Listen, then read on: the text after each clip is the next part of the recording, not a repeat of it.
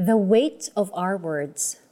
Have you ever heard of the saying, Sticks and stones may break my bones, but words will never hurt me? That's not true. Every word we say is significant. Our words have the power to bring love, joy, laughter, and healing. But at the same time, our words can rip people to shreds. God's word tells us na kailangan maging maingat tayo sa ating mga bibig. Proverbs 13.3 says, Whoever guards his mouth preserves his life. He who opens wide his lips comes to ruin.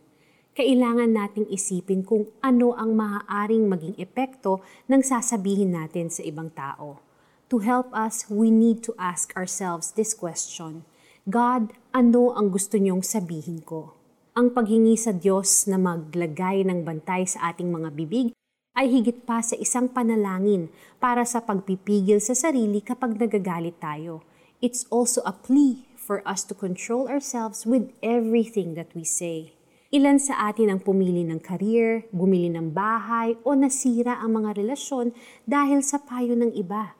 When we're too busy when people talk to us, we might be tempted to give hollow praise or bad advice, which may be just as destructive as nasty retorts in a fight, or carelessly dropping words that can hurt someone.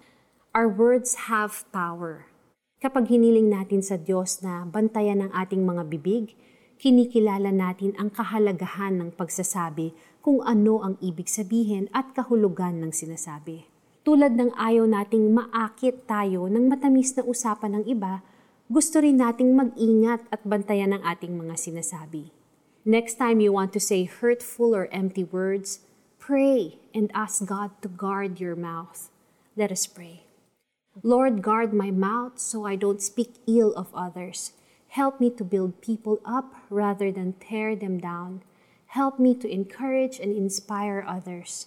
Help me to recognize when my family members, neighbors, and friends need love, grace, and forgiveness, when they make errors or fail terribly, and show me what I need to do to correct them. In Jesus' name, amen.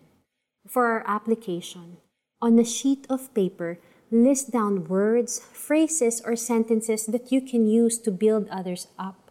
For instance, you can write, I love you, or thank you for your help.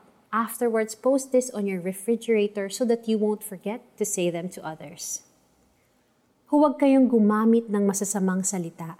Lagi niyong sikapin na ang pangungusap niyo ay makakabuti at angkop sa pagkakataon upang pakinabangan ng mga makakarinig. Ephesians 4.29 Ako po si Lara Kigaman Alcaraz, encouraging you to take heart. God's love never runs dry. He's got you.